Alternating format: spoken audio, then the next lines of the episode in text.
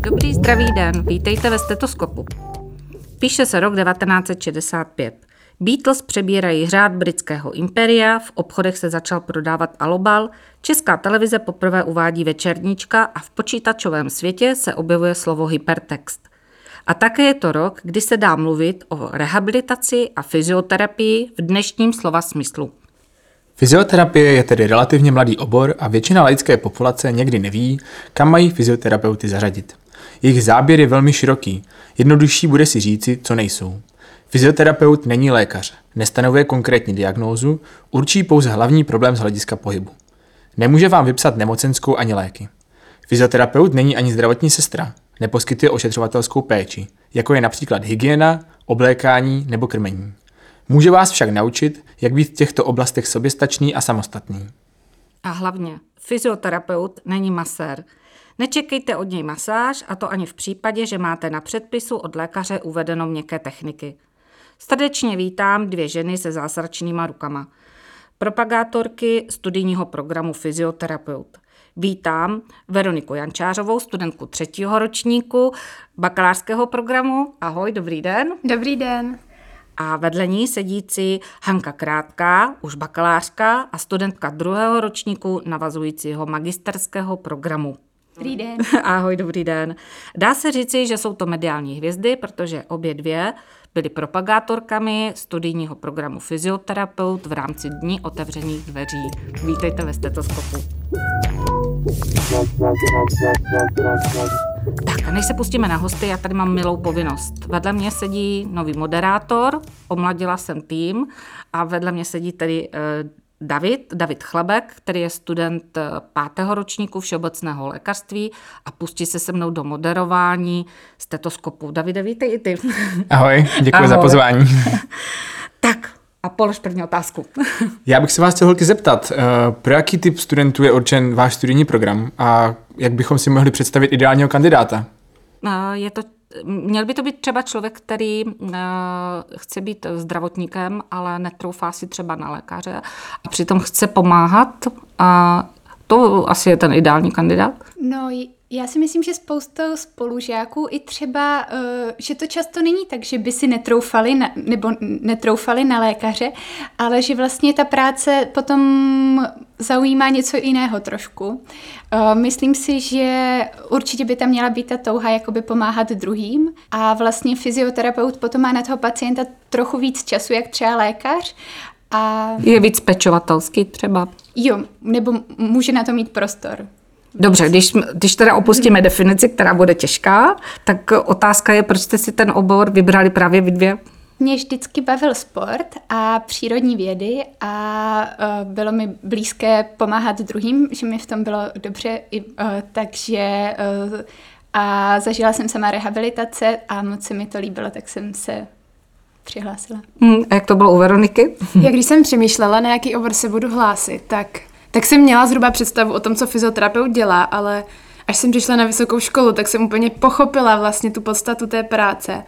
A rozhodla jsem se správně určitě. A vždycky mě zajímal pohyb, jak správně cvičit, jak se správně hýbat.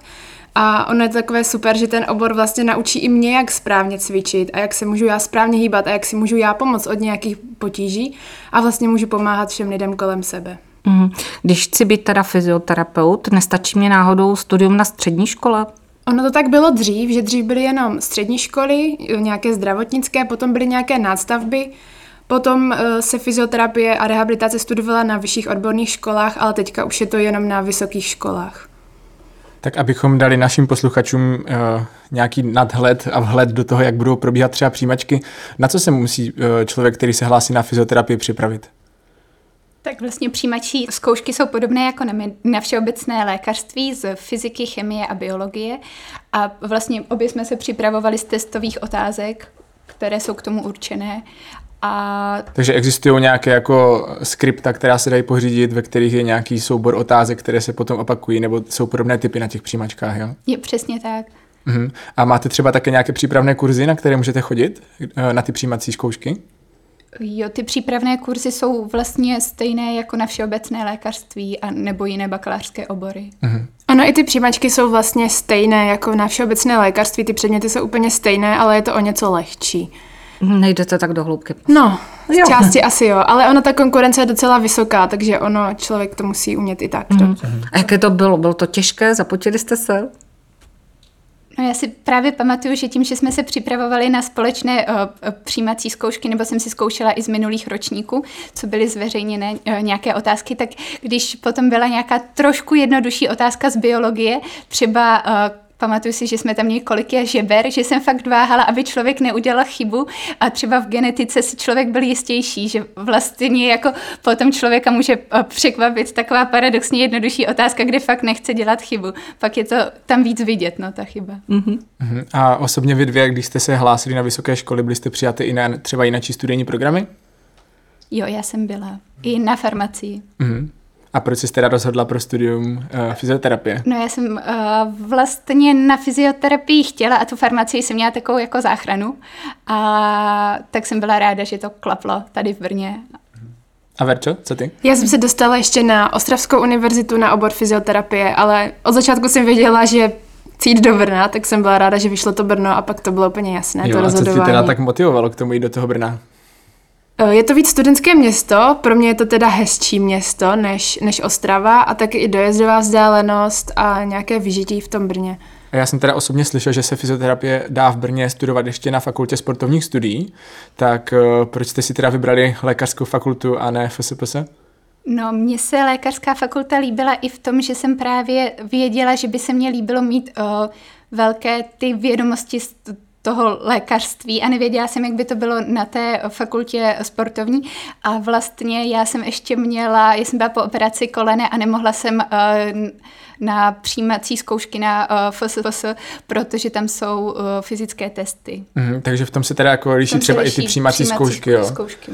A jinak třeba, když byste teď už studujete několik let, tak určitě máte i nějaké kamarády nebo kamarádky z, ze sportovky, tak dokážete třeba porovnat, jaký je rozdíl mezi tím studiem na sportovce a na lékařské? Uh, No, tak jako velkou výhodu shledáváme tady u nás právě to, že chodíme na pitevny, to uh, na sportovní fakultě není. A co jsme jako si říkali, že zase uh, fajn na té sportovní, tak mají různé, myslím si, že mají plavání jako zápočet nebo předmět vyloženě a taky mají různé kurzy, třeba lyžařský nebo vodácký. Ale prakticky, když teda vystudujete oba dva ty obory, tak jste na stejné úrovni. Nebo měli byste být. Jo, ten titul je stejný, ještě jako u nás je výhoda, že navazuje navazující magisterské studium a vždycky je jednodušší pokračovat vlastně na té své fakultě. Co jsem se bavila s kamarádem ze sportovky, tak oni jsou sice sportovka, ale paradoxně se k těm sportovcům moc nedostanou. Oni chodí taky do nemocnic, na ambulance, do lázní, ale vyloženě praxe jako u sportovců taky nemají. A ještě mě kamarád říkal, že on právě jakoby přestupoval teď do čtvrtáku na magistra ze sportovky a že to pro něj bylo trošku těžší, jakože musel dohánět ty klinické předměty, které my jsme měli vlastně asi v širším rozsahu od toho prváku a pro nás byly spíš takový jako opakovací nebo víc dohloubky a že to pro něj bylo náročné to dohánět potom. Mhm. Zmínili jsme prvák, tak pojďme na něj. Eh, Když nastoupím po zápisu, nastoupím do prvního ročníku, je potřeba si něco pořídit, nějakou výbavu, potřebujete něco speciálního, lůžko svoje nebo něco takového? No, lůžko jsme si nepořizovali, nebo já teda ne. Potřebujeme v první řadě bílé oblečení na praxe, kalhoty a trika, taky vysačky na jmenovky a na pitevny jsme měli bílé pláště, ještě já jsem měla teda dva, jeden na pitevny a jeden třeba na cvika z fyziologie, který byl jako čistý a taky pinzetu jsme měli. Myslím si, že to je tak do toho prváku. Je těžké to sehnat? Ne, není. Ne. Všechno se dá tu. Uh, nedávno se nám tady objevili bubáci při natáčení podcastu o hodně velcích eh, strašácích v prvním ročníku studia všeobecného lékařství. Co je pro vás, pro fyzioterapeuty, uh, ten bubák, ten nejtěžší předmět v prváku? Podle mě je to obecně hlavně ten přechod z té střední školy, protože je to úplně jiný systém a na začátku se zdá, že je těžké jako všechno. Ono to těžké je, ale, ale když se na to člověk dívá takhle zpětně, tak některé předměty, které se zdály strašně těžké, tak třeba úplně tak těžké nebyly. Když si, uh, když jste v tom prváku, tak uh, kdy, je, kdy nastaje takové to první období, kdy si sáhnete poprvé na živého pacienta a můžete s ním začít cvičit? No cvičit, To si myslím, že byl až druhý semestr, ale třeba první semestr my jsme měli uh, cvičení z masáží a tak jsme si to zkoušeli nejdřív na sobě a potom za odměnu třeba i na pacientech. Takže jakoby nebylo to cvičení, ale na pacienta už jsme si sáhli v tom prvním semestru. A třeba eh, já vím, že studentky a studenti eh, programu zubní lékařství nebo třeba dentální hygieny si hledají během studia eh, pacienty zvenku, kdy vlastně se snaží si tam pozvat kamarády nebo rodinné příslušníky, na kteří by si zkoušeli ty svoje techniky. Máte třeba taky takové jako předměty, do kterých si musíte shánět vlastní pacienty? No my tuhle možnost nemáme, ale máme teda jako za domácí přípravu, za úkol si to vyzkoušet na co nejvíce lidech vždycky. Ale předpokládám, že za to není žádný zápočet, ne? ne? A teda já jsem teď třeba k diplomové práci si scháněla o, o vlastní skupinu zdravých o, nebo zdravé populace a tam jsem si vodila vlastně kamarády nebo známé, tak mm-hmm. v rámci toho trošku Jo. Eh, když nám přišlo teda zkouškové, ať už v první nebo v druhém semestru toho prvního ročníku, tak eh, vaše zkoušky jsou spíše teoretické nebo máte třeba i nějaké praktické? Ono je to takový mix všeho. Máme spoustu teoretických zkoušek a potom máme i na sobě eh, nebo v nemocnici nějaké zápočty, které jsou praktické. Uh-huh. A jak, z jakých předmětů třeba jsou ty praktické? Tak Hmm. No, začínali jsme vlastně po prvním semestru byly klasické masáže, potom byly reflexní masáže a potom už byly uh, víc fyzioterapeutické zaměřené věci. Měli jsme tam propedeutiku uh, naší vyšetřovací, takže uh, tam a potom jsme pokračovali měkkýma a mobilizačníma technikama. To už byly konkrétní svaly, jak který sval uvolnit a poté i jak ošetřit kloubní blokádu vlastně v jakémkoliv kloubu v těle, tak to už jsou potom takové náročnější a zase zajímavější cvičení cvičení. To mi teda přijde úžasné, to bych sám chtěl umět. Často mám nějaké zablokované SIčka a takové věci. To všichni. to, to i lékaři si můžou udělat zrovna tenhle kurz. Jo? Mm-hmm. A tady u nás v Brně v Bohunicích, jo, třeba? Nebo... Uh, no to nevím teda. Za domácí úkol zjistit. určitě, určitě. Uh, když jsme teda ještě v tom zkouškovém, tak uh, jak vám to vaše třeba první zkouškové přišlo náročné? Já jsem teda p- úplně první zkoušku, na kterou jsem šla, tak byla zkouška z biochemie a strašně jsem se bála, učila jsem se hrozně dlouho, na ní celé Vánoce jsem se na ní učila. A dostala jsem Ačko, tak jsem si říkala, že to se mnou asi nebude tak zle, ale, ale, ale pak, už, pak už byly jiné známky než Ačko. Kolik tak eh, jste měli třeba zkoušek v tom prvním semestru? To si přesně úplně nepamatuju, ale myslím si, že tak šest, šest, sedm jich bývá většinou každý semestr. Mm-hmm. Někdy se stane, že jako je problém třeba sladit téma, termíny, tím, že nás je relativně jakoby málo, tak občas to člověku vyšlo tak, že měl třeba během jednoho týdne obden dvě těžké zkoušky a to potom bývá o to náročnější. No. A měli jste nějaké prázdniny? Stihli jste to vždycky všechno v termínu? Jo, já jsem většinou vždycky tak dva týdny měla v tom zimním semestru a v tom letním jsem potom většinou navázala na tu letní praxi, ale k tomu se ještě dostaneme asi. Určitě. Teď byla moje otázka, jestli po ukončení prvního ročníku, jestli se dostáváte na praxe, kam, anebo jestli jsou u vás ty praxe úplně povinné. Tak po prvním ročníku nás čekají tři týdny uh, praxe tady v Brně, v brněnských nemocnicích nebo nějakých poliklinikách a jsou to vlastně tři týdny na ambulanci, ale berou nás fyzioterapeuti i na oddělení, abychom viděli uh, i nějakou jinou práci. Mhm. A ty praxe máte jako domluvené ze školy, nebo si je musíte sami domlouvat? My dostaneme seznam pracovišť a můžeme si vlastně vybrat, kam chceme jít a to si jenom domluvíme, zavoláme nebo napíšeme e-mail, uh, napíšeme termín, který by se nám hodil a to už je potom na nás. Uh-huh. A máte třeba také možnost vyjet nějaké praxe do zahraničí? V rámci studia uh, myslím si toho bakalářského nebo magisterského, ne, to už až potom na doktorátě případně. Mhm, takže třeba nějaký Erasmus u vás nějak jako nehrozí? Každý, kdo by chtěl jít na Erasmus, tak většinou potom musí prodlužovat ročník. Tak... Ale, ale, ale ta možnost tam je. Možnost tam je, ale nemyslím si, že by to bylo obvyklé. Spíš třeba free mover u nás mm-hmm. studenti využívají. Jo, ale je. je to zase za cenu prodlužování a to si uh, vlastně ten student domlouvá sám s tím pracovištěm, s tou vysokou školou v zahraničí. Mm-hmm. Osobně jste byli někde na praxi zahraničí? Ne, já ne. Já taky ne. Buďme rádi, fyzioterapeuty si necháme v Brně, ty budeme tady potřebovat. Přeskočíme prázdniny, objevíme se ve druháku, co tam přibývá, jak je to těžké, co třeba, jestli už odborné předměty nějaké tam přibyly? Tak od druhého ročníku nám přibývá i víc klinických předmětů, jako je třeba interna nebo neurologie. Zároveň k tomu máme i rehabilitaci v neurologii a třeba v interně a chodíme na oddělení a vždycky je to tak, jako že je to stejný, uh, stejný ten předmět, že máme jako z medicínského pohledu to, co takový víc z toho, co mají všeobecní lékaři, pak máme to naše, co můžeme s tím pacientem dělat, jak ho můžeme uzdravit, pomoct mu a chodíme na ty praxe přesně na ty stejná oddělení, abychom si to vzkusili. Uh-huh. Uh, Veroniko, vy už vypracováváte bakalářskou práci, je to tak? Ano. Takže uh, otázka, v jaké fázi jste? Už skoro končí. Wow, tak je to A uh, takové ty zajímavosti, kolik máte času na vypracovávání, jestli je tam praktická a teoretická část? Tak uh, obecně naše bakalářka na bakalářském studiu fyzioterapie má tři části, skládá se z obecné specie a speciální části a z kazuistiky. Já mám třeba léčebně rehabilitační postup a plán, to mají vlastně všichni a potom se to liší tou diagnózou. Každý má úplně jiného pacienta, co ho zajímá nebo co si vybral. Já mám pacienta s paraplegií, to znamená, že můj pacient je od pasu dolů ochrnutý, měl úraz. A já mám vlastně v té obecné části popisuju anatomii páteře, svaly, vazy, jak to celé funguje, to tělo, jak se to hýbe, jak to správně funguje, eh, jak se jak se může stát ten úraz, jak se to třeba operuje, jak se to léčí. Pak je ta speciální část, eh, ve které popisuju naše fyzioterapeutické nějaké speciální metody, jak my mu vlastně můžeme pomoct, jak můžeme ovlivnit nějaké problémy, které z toho vyplývají.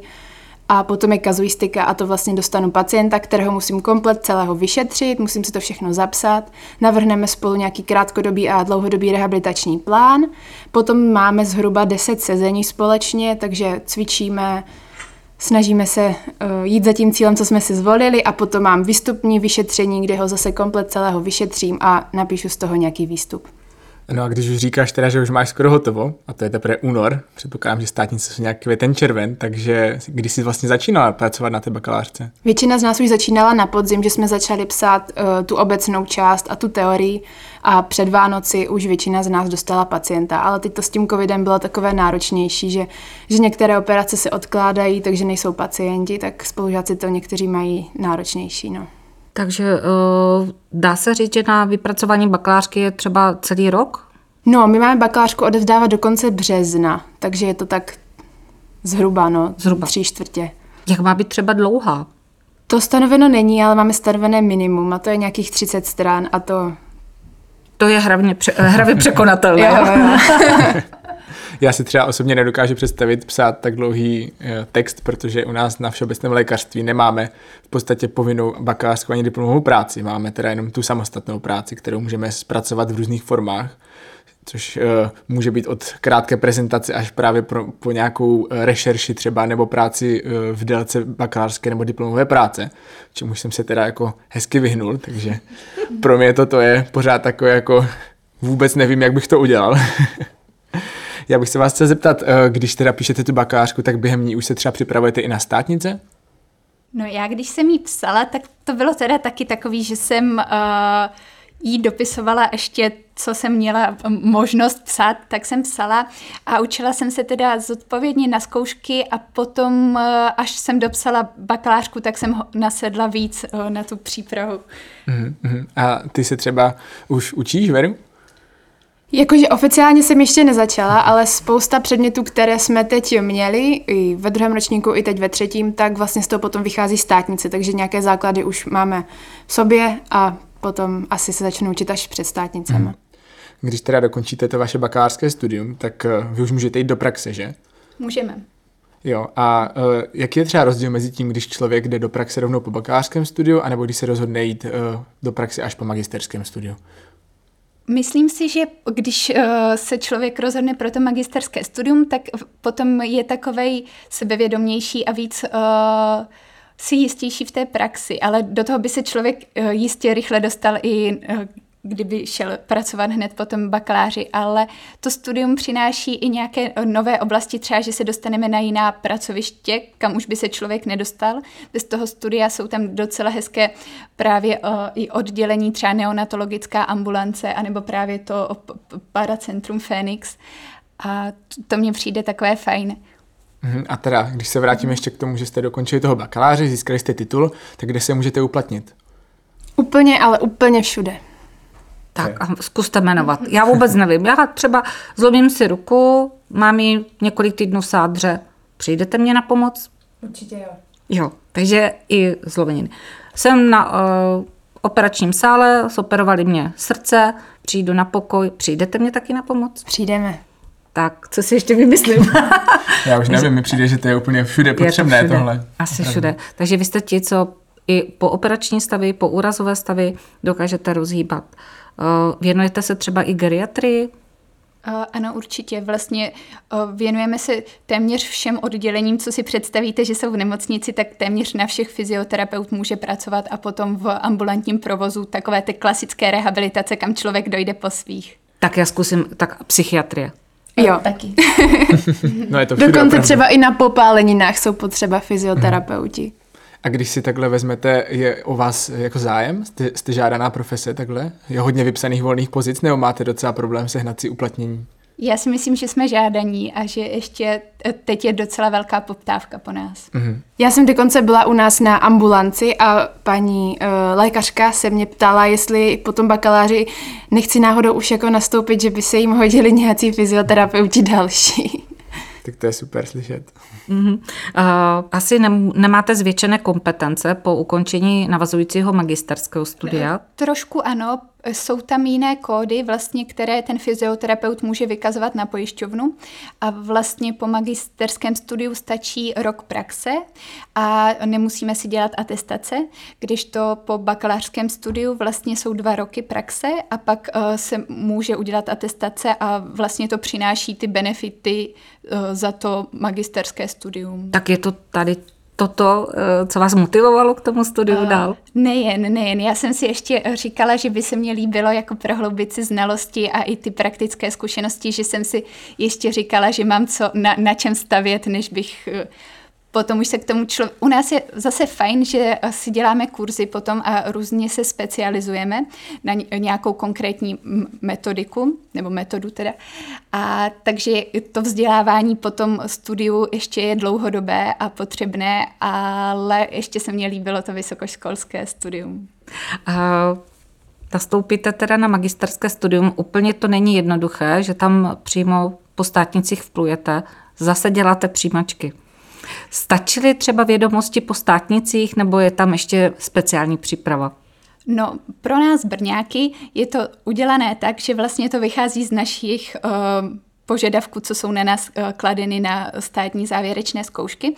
Ale uh, co mě překvapilo, tak zrovna ten rok, co jsem psala já přijímačky, tam bylo docela dost věcí i třeba z klinických předmětů během toho bakalářského studia, třeba co jsme brali v prvním ročníku z fyziologie, uh, z EKG a tak, tak to jsem byla docela ráda, že si člověk nějak vzpomněl a tak to, to se dá opakovat před těma přijímačkama, ale člověk je většinou po těch státnicích hodně unavený a stojí to hodně sil opakovat něco. Mm. A uh, hlásí se třeba hodně lidí na ten magisterský obor i z jiných fakult? Hlásí, vl- protože vlastně je méně magisterských studijních programů než těch bakalářských. Ty jsi minule říkala, že víš kolik, viď? Jo, je 13 bakalářských a jenom 6 magisterských, takže ona ta konkurence je docela vysoká. Ale taky ne všichni se potom chtějí hlásit, někdo chce jít uh, pracovat zrovna. Mhm. A když teda porovnáš bakalářské a magisterské studium, vidíš tam nějaký rozdíl třeba v obtížnosti nebo množství, čeho se musíte učit a tak? No, ten největší rozdíl podle mě je, že už to člověk jednou slyšel, že vlastně my máme znovu zkoušky z ginekologie, z pediatrie, co jsme měli vlastně na bakaláři a třeba přednášky uh, nám přednáší někdo jiný a jsou víc dohloubky i třeba ty operační postupy z chirurgie, že mě to přišlo zajímavé, ale vlastně se to učí obtížněji v tom, že už to člověk má o tom povědomí, má pocit, že už to nějakým způsobem zná a už tam není takové to, že je to nové a že ho to vlastně zajímá. Já to naprosto chápu, u nás je to úplně stejné. A máte i víc praxe? Eh, Máme hodně praxe, vlastně uh, tři dny v týdnu, jsou vždycky celé dopoledne v, uh, jsou praxe a odpoledne jsou přednášky teď v pátém ročníku a ve čtvrtém ročníku si myslím, že byly dokonce čtyři dny praxí, dopoledne a odpoledne byly přednášky tomu ještě bývají eh, ty dny, co nejsou praxe dopoledne, nějaká cvičení. Uh-huh. A i v létě předpokládám, že mezi tím čtvrtým a pátým ročníkem máte uh, Ano, povinné. ano, taky jsou tam praxe. Uh-huh. Ale myslím si, že právě už jenom dva týdny, což je příjemné, protože uh, tím, že to máme celý rok, tak jsme měli vlastně uh, prázdniny a vlastně moje první takové velké prázdniny byly právě po tom třetím ročníku, protože jinak máme ty letní praxe. Uh-huh. Nejvíc náročné je to po druhém ročníku, tam máme čtyři týdny praxe. Tak to zabere hodně času. Hmm, to máte skoro celé léto, že jo? Nebo polovina léta plus zkoušky, to je docela hodně času. Přichází zkouškové období. Eh, jaké máte zkoušky teda na tom navazujícím magisterském a zase jsou teoretické, praktické? Eh, zkoušky jsou zase teoretické a máme praktické zápočty. Eh, my jsme teď právě měli znovu eh, měkké a mobilizační techniky. To vlastně bylo moc fajn, protože jsme si to mohli ještě víc dohloubky zažít. Opakovali jsme hlavně třeba krční páteř, kterou jsme na tom bakalářském studiu si za stolik No, je to nej, nejnáročnější zhruba z té páteře, takže je člověk rád, že si to může zase chytnout do ruky víc a zkoušky jsou jinak potom teoretické a jsou tam i nějaké nové, uh, třeba z antropomotoriky, které se uh, věnují pohybu, trénování, rozvíjení pohybových dovedností a i třeba dopingu, tak to bylo uh, zajímavé a zase něco navíc. No. Mm-hmm. Určitě potřebujete fyzičku. Jak dokážete si udržet fyzičku, a nebo naopak, jak ji trénujete? Já jsem ráda chodila plavat, to teď poslední rok nejde. a tak uh, cvičím, cvičím si doma. Mhm. A cítíte, že to je potřeba mít jako dobrou fyzičku? Určitě ty praxe jsou hodně, hodně fyzicky náročné taky, no. Uh-huh. Takže je to třeba vhodné spíš pro lidi, kteří jsou takový jako sportovně uh, zaměření, aktivní a takhle, jo? No, uh, myslím si, že ten vztah k tomu sportu je výhoda i i tím, že člověk často pracuje eh, se sportovci, anebo nemusí to být ani sportovci, ale jenom to, když se pobavíte s pacientem, jaký sport dělá, tak vždycky je jakoby výhoda, když na to máte nějaký náhled a taky víte, jak si může přetěžovat ten pohybový aparát vlivem toho konkrétního sportu, ale není to úplně, úplně podmínkou. Mhm. I lidé, kteří mají jenom jakoby touhu pomáhat druhým lidem a tak si můžou najít uh, spoustu směrů, jak můžou být dobrý fyzioterapeut. Mě zaujal zápočet, eh, prakti, praktické, eh, no, praktický zápočet. Jak váš vyučující, zkoušející zjistí, že něco děláte dobře? Vy masirujete nebo děláte nějakou techniku přímo na něm, na tom zkoušejícím? Ne, ne, ne, on se kouká, my to většinou jsme ve dvojicích. Aha, takhle. Takže on nepozná, že dobře uh, makáte a tak, ale dívá se, že dobře ošetřujete nebo mobilizujete svého kolegu, dejme tomu kolegyni spolužačku. Ano, ano. Ale oni to poznají, když to děláme špatně. Já jsem myslela, že to musí cítit. Takže nedá se moc jako předstírat, jo? že když ten druhý neví a vy mu chcete nějak pomoct, takže byste říkali, jo, to je super, tam mi to přesně bolelo, tady mi to pomohlo.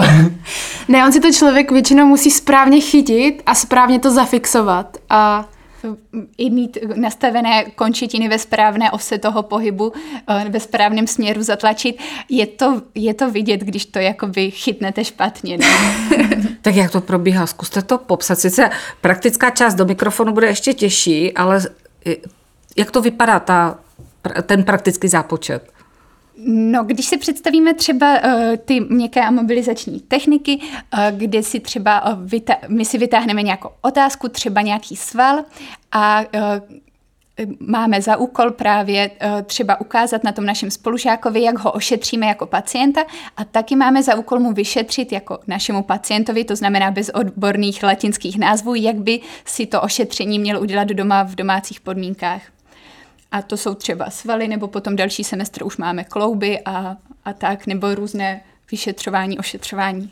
Takže když vlastně hraju toho pacienta, tak eh, musím třeba předstírat, že mě něco bolí, nebo tak? Nebo to nemusíte, protože vlastně, eh, když vám budu ošetřovat zkrácený trapez, tak ono to bude účinné i pouze na vašem zkráceném trapezu, anebo... Eh, Takže neublížíte. Kdyby neměl náhodou David zkrácený trapez, tak mu neublížíte. Ne, jo, jsou to šetrné techniky. Ono to s tím předstíráním ale vždycky není úplně dobrý nápad. My jsme v zápočtu, myslím, z propedeutiky, spolužička měla klepat eh, druhé spolužečce reflexy. A jí to furt nešlo vyklepnout a ta spolužička, že jí teda pomůže a že to v nohou pohne a ona pohla na tu špatnou stranu. Zápočet se nekoná. tak eh, Hanka je ve druhém ročníku, už teda, eh, i když se osmívá, tak asi není úplná sranda, tam přichází už na řadu diplomová práce, je to tak? Je to tak. Takže jaké téma, jak dlouho uh, už ho zpracováváte, jak daleko jste? Já mám téma vlastně u pacienty s krční páteří, která To jsme všichni. Jo, z bolestí krční páteře. tak. A, a zkoumáme u nich různé parametry. A vlastně začala, to téma jsme vybírali někdy v březnu a vlastně od té doby už eh, na té práci pracuju. A vlastně ta diplomová práce se od té bakalářské liší tím, že my už máme eh, svůj výzkum a děláme statistické zpracování určitého souboru pacientů. A já vlastně porovnávám zdravé kontroly a tam už mám naměřeno 10 zdravých kontrol a potom porovnávám pacienty před terapií a po terapii a vlastně teď to bylo složitější, že i ambulantní rehabilitace byla jakoby uzavřená, tak ještě mě chybí poslední čtyři pacienty do, doměřit právě v následujících 14 dnech, snad to dopadne a potom už se budem posílat ještě výsledky uh, z jednoho přístroje do Prahy, aby nám to vyhodnotili a pak mě ještě čeká, zprac- ještě mě čeká spousta práce s tou diplomkou. Mm-hmm. Kolik musí být stran, teda to minimum? Já si myslím, že to minimum u nás většinou ty práce bývají delší, jak je to dané minimum, ale jestli je minimum nějakých 60 stran, no, ale obvykle to bývá třeba o 100 stran. Já jsem měla nakonec bakalářku na 100 stran, ty si ty ti říkala, že jsi na 70, že jo? To jsou skoro úplně romány, ty jo. to se nezdá, ale to člověk hned popíše. Já si to teda nedokážu představit. Mě to teda ne. hodně bolelo. Sebere to hodně moc času, to psaní, no. A když teď budeš ještě státnicovat, že jo, tak uh, jsou tam nějaké rozdíly oproti těm státnicím na bakalářském oboru, nebo je to v podstatě srovnatelné, že prostě zkouška? Uh, no, uh, ty rozdíly od toho bakalářského jsou podle mě, že my míváme nejdřív praktickou část těch státnic, kdy dostaneme nějakého pacienta, máme na něj hodinu, vyšetříme ho a uh, navrhneme terapii, co bychom s ním cvičili a jak do budoucna i vlastně ty rehabilitační plány sestavujeme. A myslím si, že na bakaláři nám vybírají takové ty diagnózy, které jsou trošku uh, pro nás známější, s kterými jsme se třeba setkali a to si myslím, že na tom uh, magisterském studiu už třeba uh, tím, že jsme máme takovou širší škálu těch pacientů, tak nemusíme dostat třeba ty tak jednoduché diagnózy, i když to nejsou vůbec jednoduché diagnózy. A um, Otázky se trošku liší. Koukala jsem se, že máme teď i uh, z těch teoretických otázek i trošku sociální problematiku a, a tak. Takže ta praktická část se skládá v nemocnici? Ano. Vlastně nevím, jak to teď bude, protože minulý rok to nemohlo být, tak ještě nevíme, jak to budeme mít my. Uh, my jsme několikrát zmínili i v jiných podcastech, že studium na lékařské fakultě je hodně náročné. Moje otázka vždycky eh, směřuje na váš volný čas a společenský život a spolkový život. Máte třeba i jako fyzioterapeuti svůj spolek? Máme, máme asociaci studentů fyzioterapie a vlastně uh, ta činnost je moc fajn, protože pořádá as, uh, fyziokafe. To jsou vlastně neformální přednášky v kavárně, ale často je takový zájem, že to bylo třeba i tady v kampuse v, před, v předná, v nějaké přednáškové hale a je to vždycky uh, přednáška s nějakým odborníkem na nějaké pro nás zajímavé téma, které, ke kterému bychom se třeba jen tak nedostali. Měli jsme třeba s panem primářem z dětské nemocnice o, o nemoc, motýlích křídel u dětí a, re, a rehabilitaci, tak to si pamatuju jako, myslím si, druhé, na kterém jsem byla. A to teď je jako nevýhoda, že teď jsou sice nějaké online, ale to není takové, ale mě to vždycky během studia velmi motivovalo, i že člověk jakoby se dostal k té praxi a ne, neležel jenom pořád v těch knížkách. Uh-huh. Uh, práce toho fyzioterapeuta uh, je hodně o jeho zázračných rukách, ale používáte často také nějaké přístroje, že? A v ordinaci potom máte třeba rázovou vlnu, jestli byste nám mohli třeba přiblížit, co to je, nebo k čemu se to používá. Zrovna ta rázová vlna není úplně ten nejčastější případ. Myslím si, že je relativně na málo pracovištích té, uh, jakoby fyzioterapeutických, a využívá se třeba u patní ostruhy jakoby k rozvolnění uh, mechanickou energií, ale zrovna je to taková kontroverzní jednotka, že ne všichni fyzioterapeuti si zatím stojí, že je to zrovna to správné řešení. Mhm, dobře, tak kdybych tak, přišel do tvé mm, budoucí ordinace, tak co bych tam mohl najít za přístroje, které ty bys osobně ráda používala často? Jo, tak uh, častý je třeba ultrazvuk, který se může použít na ošetření měkkých tkání, ať už nějaké zatuhlosti ve svalu, a nebo třeba ke vstřebávání takového otoku, který je jakoby dlouhodobější.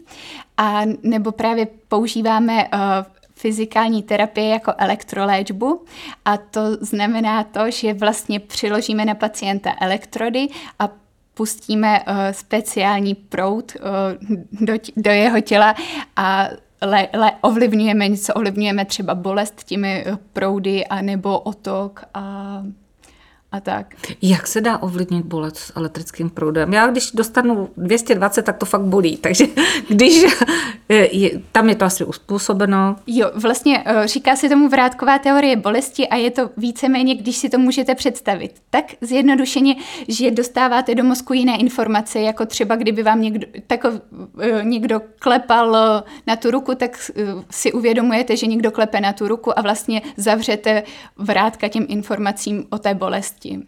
A toto mě dělá ta elektrika? Jo.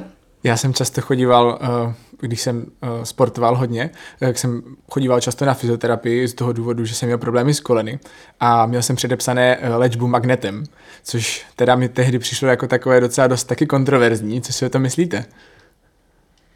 No, na tom je takové kontroverzní vlastně to, že my vlastně nemáme receptory, co by poznali uh, tu magnetickou, nebo vlastně žádné magnetické receptory nemáme, takže to vlastně jakoby pacient často nic necítí a, nebo, a vlastně ten účinek bývá třeba po páté aplikaci a u někoho to může právě naopak rozbouřit trošku uh,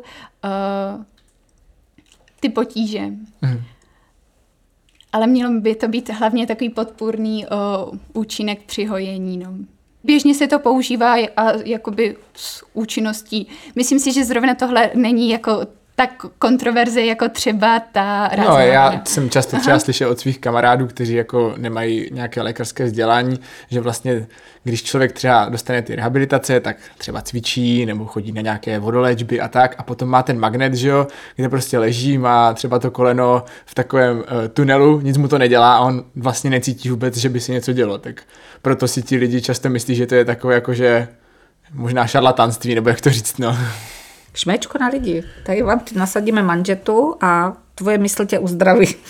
To je podle mě možná, ještě možná ta lepší varianta, že, že lidi víc věří třeba tomu cvičení. Ono se stává, že, že lidi chodí mhm. cvičit, mm-hmm. my se na nich nadřeme, nutíme je doma cvičit, ale oni pak řeknou, že jim stejně pomohl ten laser a, a ne to naše cvičení. Tak, tak...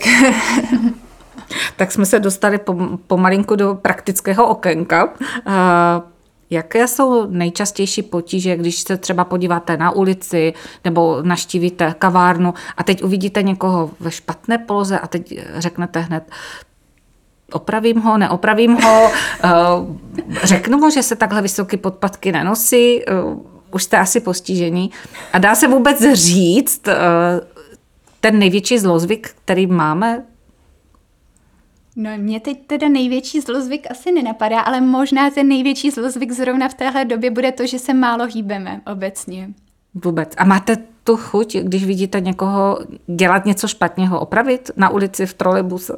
No já teda jako se vždycky dívám a uh, už jsem se trošku naučila uh, odhadnout situace, kdy to tomu člověku jako přinese nějaký benefit a bude rád, když mu něco řeknu a naopak, kdyby ho to spíš jen otravovalo cizím lidem, to neříkám.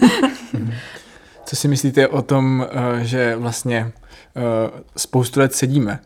Že často se říká, že sedavá práce je prostě pro lidi špatná, že bolí z toho že záda, jsou z toho potom různé problémy a když si to vlastně vezmeme, kolik let třeba člověk od, toho, od 6 let, že základní škola, střední škola, potom i na vysoké škole často člověk sedí, neměl by si třeba s tímhle něco dělat? Jako, neříkám, že by se mělo ve třídách stát, jo, ale že si by třeba neměly být jako lepší židly a takové věci. No z pohledu fyzioterapeuta je to určitě problém, jak moc sedíme. Třeba v tom sedu se nám i mění jako obrat leží, jakoby uh, mění jakoby svoji strukturu nebo tvar.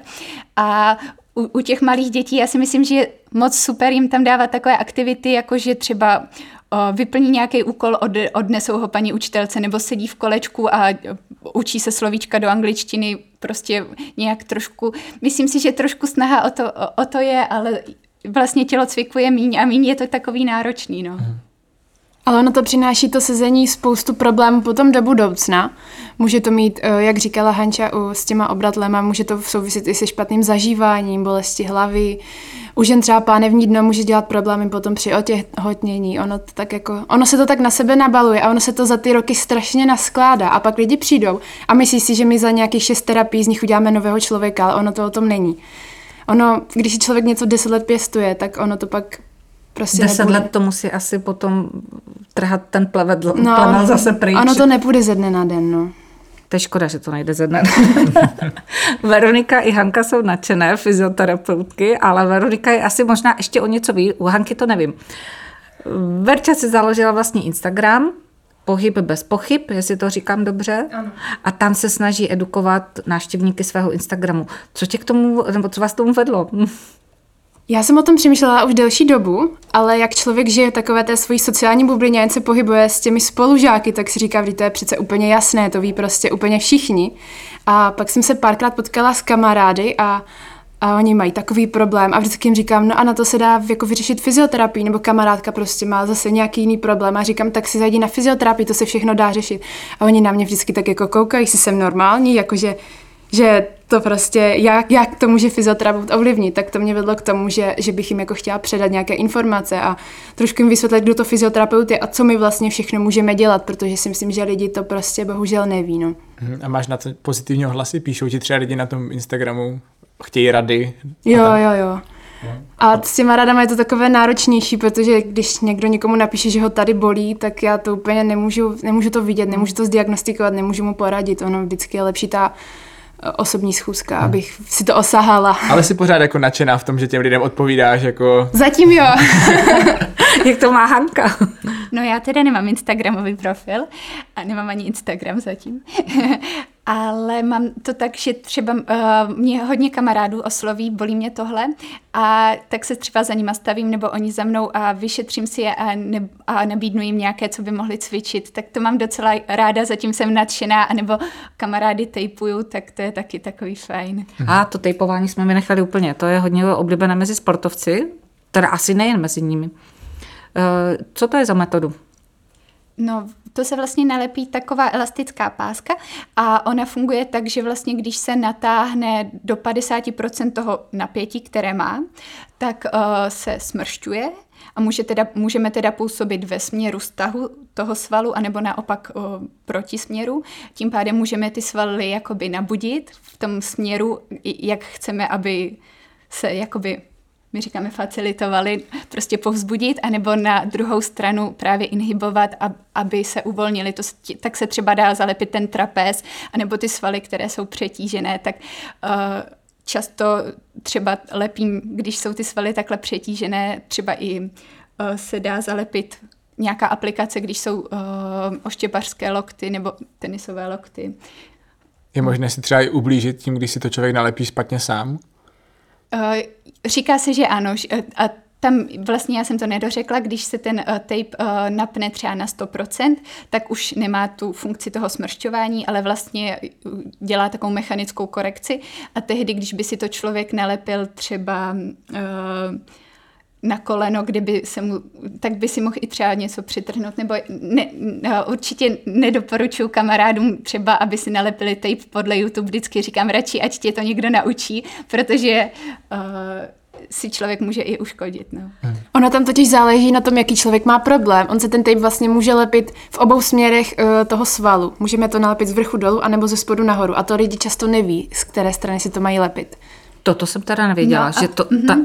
To je dvousměrné. Jako, no to... ne, ono záleží, jestli to nalepíte od úponu toho svalu nebo od začátku. To znamená jako ve, v tom právě, v kterém mm-hmm. směru ono se to bude smršťovat právě na tu stranu. My jsme si to třeba na kurzu zkoušeli na sobě, že jsme si na břišní svaly, které, takové ty povrchové sixpacky, které má člověk většinou spíš přetížené, nalepili tak, aby, uh, aby to plnilo opačnou funkci, teda jako špatně.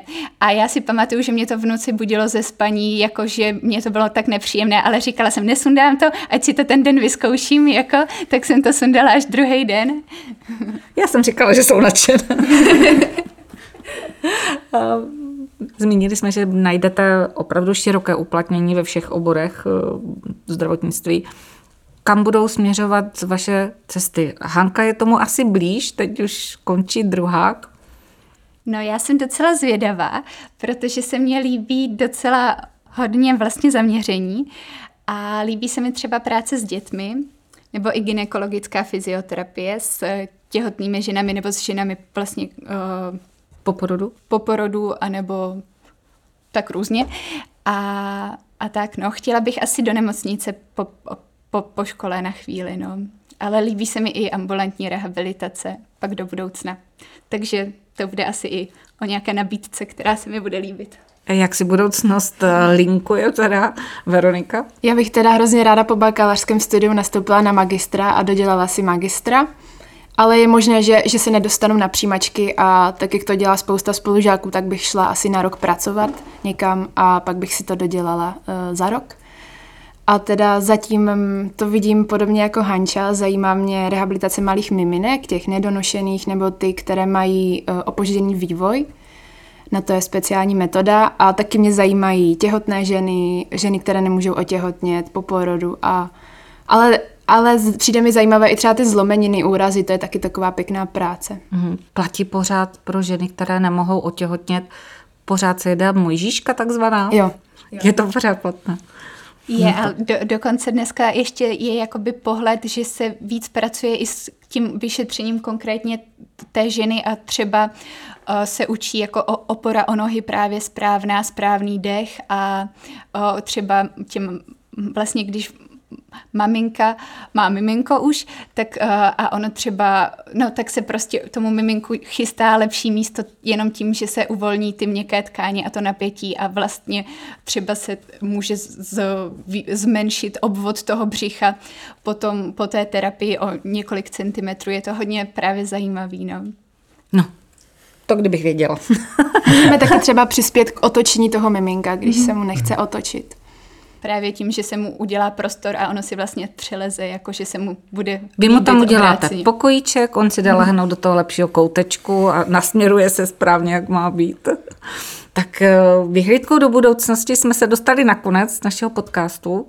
Já strašně moc děkuji za návštěvu a jak je naším zvykem, chceme skončit vždycky nějakým citátem. Vy jste celkem mladý obor, tady je velice těžké najít něco v latině, jako jo, to ještě možná fyzioterapie nebyla v takovém rozkvětu.